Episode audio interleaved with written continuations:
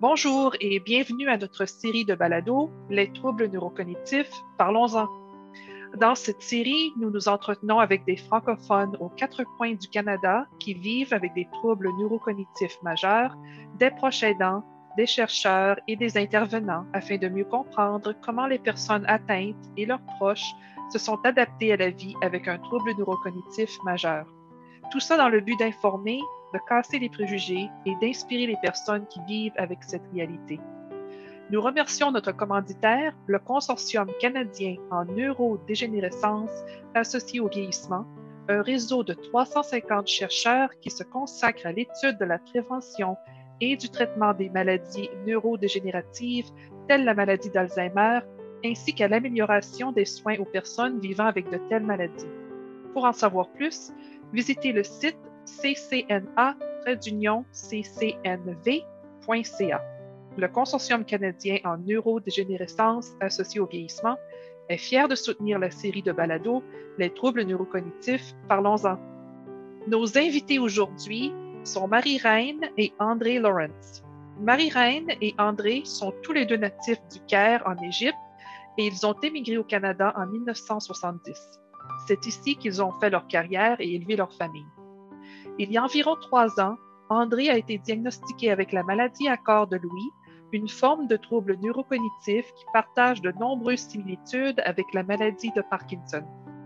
Ensemble, nous avons parlé du diagnostic d'André, de l'impact de ce trouble neurocognitif sur leur vie et des efforts qu'ils font à chaque jour pour garder la forme et profiter du moment présent. Pour commencer l'entrevue, je leur ai demandé de nous décrire un peu à quoi ressemblait leur vie au moment du diagnostic d'André. Non, nous étions tous les deux à la retraite. La vie était agréable. On allait au théâtre parce que nous aimons beaucoup, beaucoup le, théâtre. Le théâtre et les concerts. Et les concerts. Et vous avez eu une carrière de scientifique, je crois. Hein? Oui, oui. j'ai fait PhD en chimie. Marie-Reine, vous avez eu une carrière de bibliothécaire, je crois. Oui, justement, j'ai fait ma, ma carrière, euh, j'étais bibliotechnicienne et alors, j'ai travaillé dans, le, dans les écoles, euh, les écoles d'Ottawa-Carleton pendant une douzaine d'années, puis j'ai fait du bénévolat aussi. Et vous avez élevé une famille ensemble aussi, hein? Ah oui, oui, nous avions deux enfants, un garçon et une fille. Maintenant, ils ont grandi, ils ont des petits-enfants. Pourriez-vous nous parler un peu de la maladie à corps de Louis? En quoi cette maladie se démarque des autres troubles neurocognitifs majeurs, comme l'Alzheimer, par exemple? C'est-à-dire, d'après ce que j'ai compris du médecin, ça attaque les neurones du cerveau, ça les empêche de communiquer entre euh, avec la dopamine. Et André donc manquait de, la dopamine. Et c'est ce manque-là, au fond, qui a, qui a fait en sorte qu'il a eu cette maladie à cause du manque de dopamine. Ça, ça affecte la motricité. Il est plutôt un peu aussi le cerveau pour la mémoire, mais c'est trop la mémoire, il me rappelle des choses que moi-même j'avais oubliées. Alors la mémoire peut-être récente a des problèmes, mais la, la mémoire ancienne, là, il retrouve, il retrouve des situations, des noms de personnes, des noms de rues. Euh, c'est vraiment frappant. Mais c'est la motricité qui a des problèmes, la rigidité des bras, des jambes. André, est-ce que vous vous rappelez quels étaient vos premiers symptômes? D'abord, c'était la lenteur dans la marche. Oui, la, lenteur dans, la, marche, exactement. Oui. de temps en temps, je vais bloquer comme ça sans pouvoir de dire quelque chose, puis après, ça, ça sort. D'après ce que j'ai remarqué, c'était la lenteur dans les marches quotidiennes qu'on avait l'habitude de faire. Et, vous, Marie-Reine, est-ce que vous doutiez de quelque chose? Est-ce que vous aviez remarqué les symptômes d'André?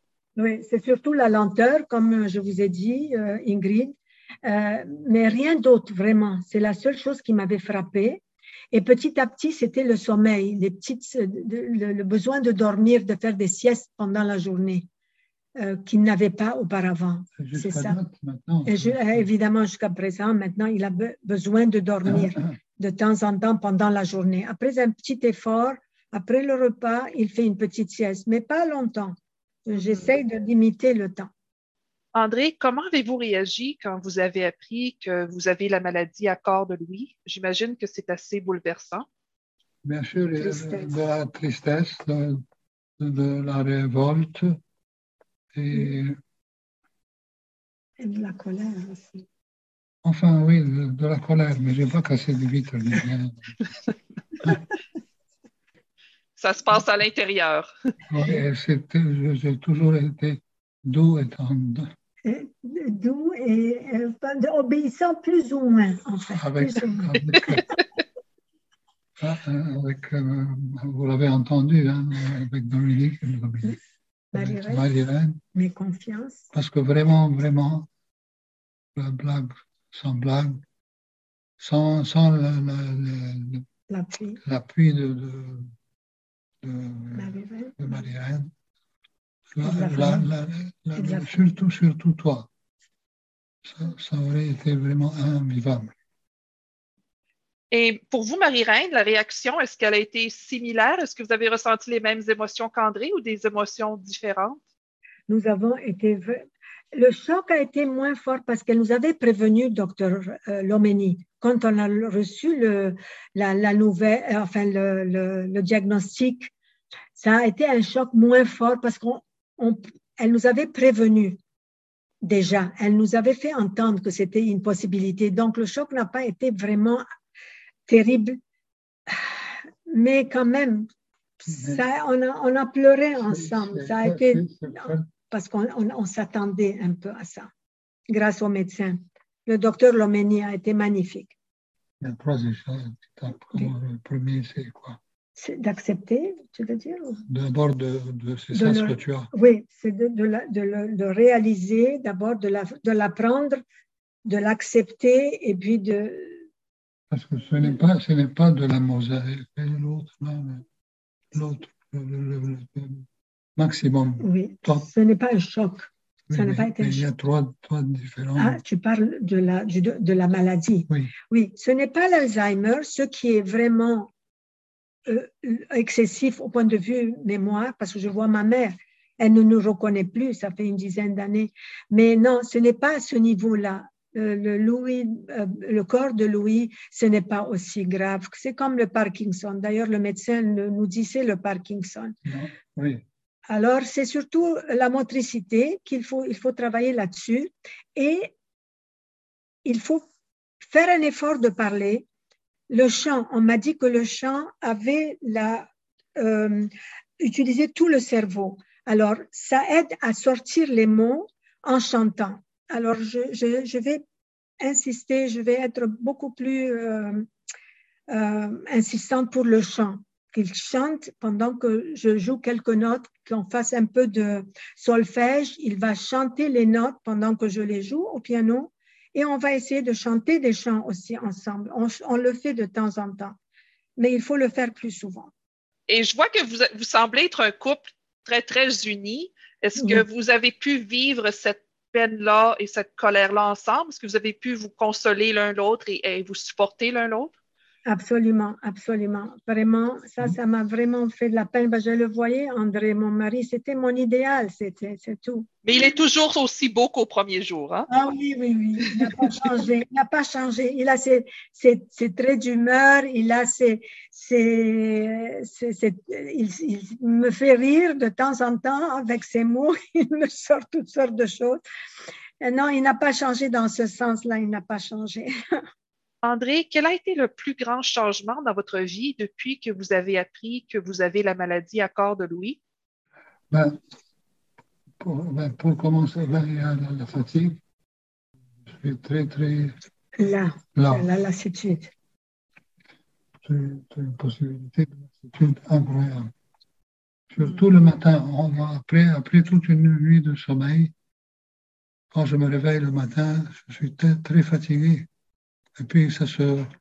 Ça, se, ça s'améliore. Oui, ça, ça s'améliore avec le temps.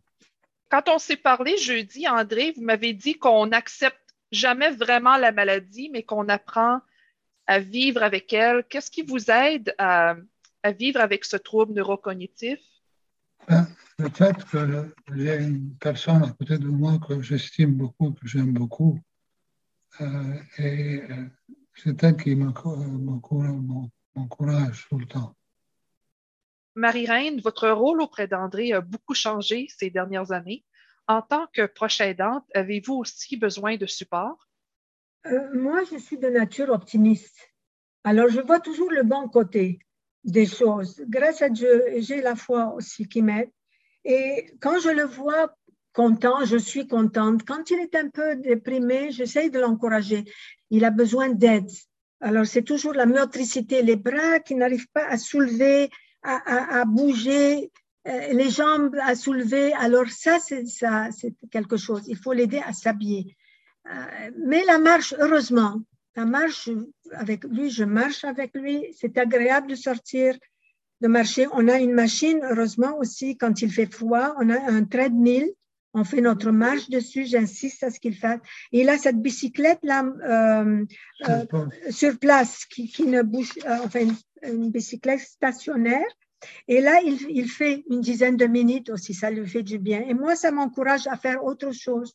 Je fais soit la cuisine, je fais un peu d'espagnol, j'essaye de prendre un cours.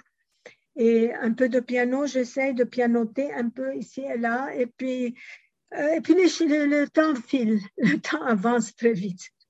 Dans le passage qui suit, Marie-Reine fait référence à la Société de la démence d'Ottawa et du comté de Renfrew. Il existe des ressources à travers le Canada, telles que la Société d'Alzheimer, pour supporter les personnes atteintes et leurs proches. Nous vous invitons à les consulter si vous en avez besoin. Un des cours qu'on avait, une des sessions qu'on avait pris avec la, la société démence, comment parler à une personne, à son conjoint qui a la démence, de lui parler face à face, de lui parler de face et euh, clairement ne pas parler trop vite, ce que malheureusement je ne fais pas souvent parce que je suis pressée et un peu nerveuse parfois. Mais c'est ça, parler clairement, lentement et de faire face. Et puis quand on marche aussi, c'est important de prendre le bras du conjoint et fermement. Et alors là, il s'efforce de marcher un peu plus vite avec, en allongeant ses, jambes pour ne pas traîner ses jambes par terre. Alors ce sont des petits trucs comme ça qu'on apprend avec la, grâce à la Société de la démence qui fait vraiment du bien à la communauté, vraiment. Justement, justement, grâce à la Société de la démence, nous allons le lundi faire de la peinture dans un centre communautaire et, bientôt ils vont nous inscrire pour faire partie d'une chorale. On verra quelle sorte de chorale aussi et euh, on fait la marche ensemble, on fait un peu de piano. J'essaye d'insister de, qu'il se rappelle. Il avait pris quelques deux ans de piano qu'il essaye de se rappeler des notes aussi. On essaye de, de faire ça ensemble. Et ce que nous aimons beaucoup, c'est le Scrabble. On aime jouer au Scrabble. Et euh, j'aurais aimé qu'on reprenne le, le jeu de, de, bridge, mais je sais pas, ça ne le tente pas beaucoup ces temps-ci. Je sais pas pourquoi. Peut-être plus tard. La difficulté euh, du, du, bridge. du bridge est plus grande, par exemple, que, que, le, Scrabble. le Scrabble. Mais il faut se rappeler des règles aussi. Hein? Mais bien sûr, on travaille avec un dictionnaire. Donc ah, ben ça, c'est pour le, le Scrabble. Officiellement, on n'est pas supposé. On n'est pas supposé. Marie-Reine, je demandais euh, si vous pourriez nous parler un petit peu des ajustements que vous avez fait à votre régime alimentaire, parce que je sais que vous avez consulté une diététicienne et puis euh, on vous a taquiné un peu jeudi parce qu'on a parlé un peu des jus que vous faites. Bon, je sais qu'il y a, je sais que ça c'est un, sujet de conflit dans le couple. On, ne s'entend pas sur la qualité des jus. et la quantité de sucre. Et la quantité, oh mon Dieu c'est pas, c'est pas assez sucré. Enfin, le fait est là, c'est que on m'a dit que les, les fèves gourganes, paraît-il, sont très bonnes. Et ça, c'était dans un, à part la, la diététicienne, c'était le, il y avait une conférence de Parkinson il y a deux, trois ans, justement, euh, qui nous avait dit les fèves gourganes sont très importantes, c'est plein de fer, c'est bon pour le, la personne qui a le Parkinson. Alors, chaque trois ou quatre jours, j'ouvre une boîte de fèves gourganes. C'est le, manger des rois national, en, Égypte. Oui, national, mais les gens le mangent euh, tous les jours. Mais aussi pour le fait, parce qu'ils sont, ils étaient pauvres. Oui. Et c'est la chose la, plus, la moins la moins chère La et la chère plus nourrissante. Pouvez- Et puis les épinards, j'ai beau les mettre dans le, dans le mixeur pour, les, les, pour que ça se Ouais. coupe en morceaux, ça reste quand même assez épais. Et là, ça le reste dans la gorge, je n'aime pas ça. Mais ils l'avalent quand même. Je mets toutes sortes de choses, surtout des avocats. Il paraît que les avocats sont très bons. Et, et du, du yogourt à base de, euh, à base de, de- le yogourt grec Mm. qui est, qui est euh, plein de protéines. Et, et puis encore, je mets de la, ah, de les protéines, des, cu- une cuillère, grosse cuillère de protéines en poudre, euh, des, du jus de fruits, et quoi encore, mon Dieu, qu'est-ce que je mettais? Et, et quelques fruits, et ah oui, la chicorée, non pas de la chicorée, des, euh, des choux frisés aussi. Ah oui, oui, le fameux, Les choux frisés, Alors, le fameux kale. lequel exactement. Ça, c'est Oui. un point très, Et lui, très, il ne l'aime pas, hein? Tu très- l'aimes pas? Non, Ah Non, il n'aime pas. Mais il l'avale quand même. Alors, si je vous comprends bien, vous avez une diète qui est riche en, en protéines, en fer et en gras, les, les bons gras qu'on appelle, là, les ça. noix, les, les, les, Les euh, grains entiers aussi, enfin le- le- les grains entiers. Et les noix, les amandes, c'est très important tout ça. Et puis ça, c'est pour euh, aider à la mémoire ou c'est plus pour le, garder la force physique? Et... C'est ça, c'est surtout la force physique, je crois. La mémoire, on prend, euh, André prend un médicament qui, a- qui est à base de dopamine. C'est ça ce qui, qui lui manque, c'est la dopamine. Alors, on lui donne un médicament. Ça s'appelle l'évo- l'évodopa. En terminant, Marie-Reine et André, je sais que la spiritualité occupe une grande place euh, dans vos vies. J'app- J'apprends à l'instant que vous avez euh, été élevé ou vous avez été éduqué chez les jésuites. Euh, comment est-ce que votre foi et votre communauté religieuse vous aident à traverser ces, moments difficiles? Chaque année, on a des, réunions de spiritualité, cinq ou six réunions.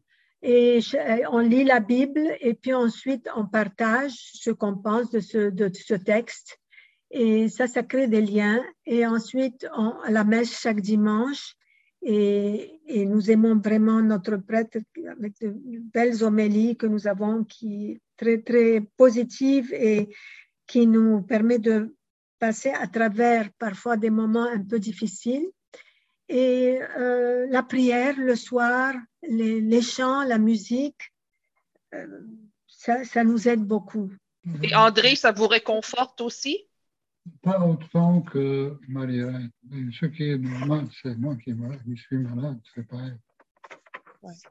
Alors, Et de vous retrouver aussi en, en communauté, l'aspect social de, de- de la communauté, est-ce que c'est quelque chose que- qui vous plaît? Qui... Absolument. Oh, oui, oui. Sauf que ces derniers temps, vraiment, les, les distances, et il y a moins de gens à l'église, on ne peut pas recevoir plus d'un certain nombre, donc les choses se font moins souvent. Mais quand même, on arrive à voir les amis, on les, on les voit sur Zoom aussi, mais on les voit à l'église aussi le dimanche. Alors, un petit bonjour, on se prend. Avant, il y avait le café, il n'y a plus de café. Là-bas, à l'église, après la messe, on n'a on n'a plus le même, euh, la, même, la euh, même dynamique. la même dynamique qu'avant. Mais c'est mieux que rien, vraiment. Est-ce que vous avez trouvé ça très difficile, la pandémie? La pandémie a été dure, je trouve.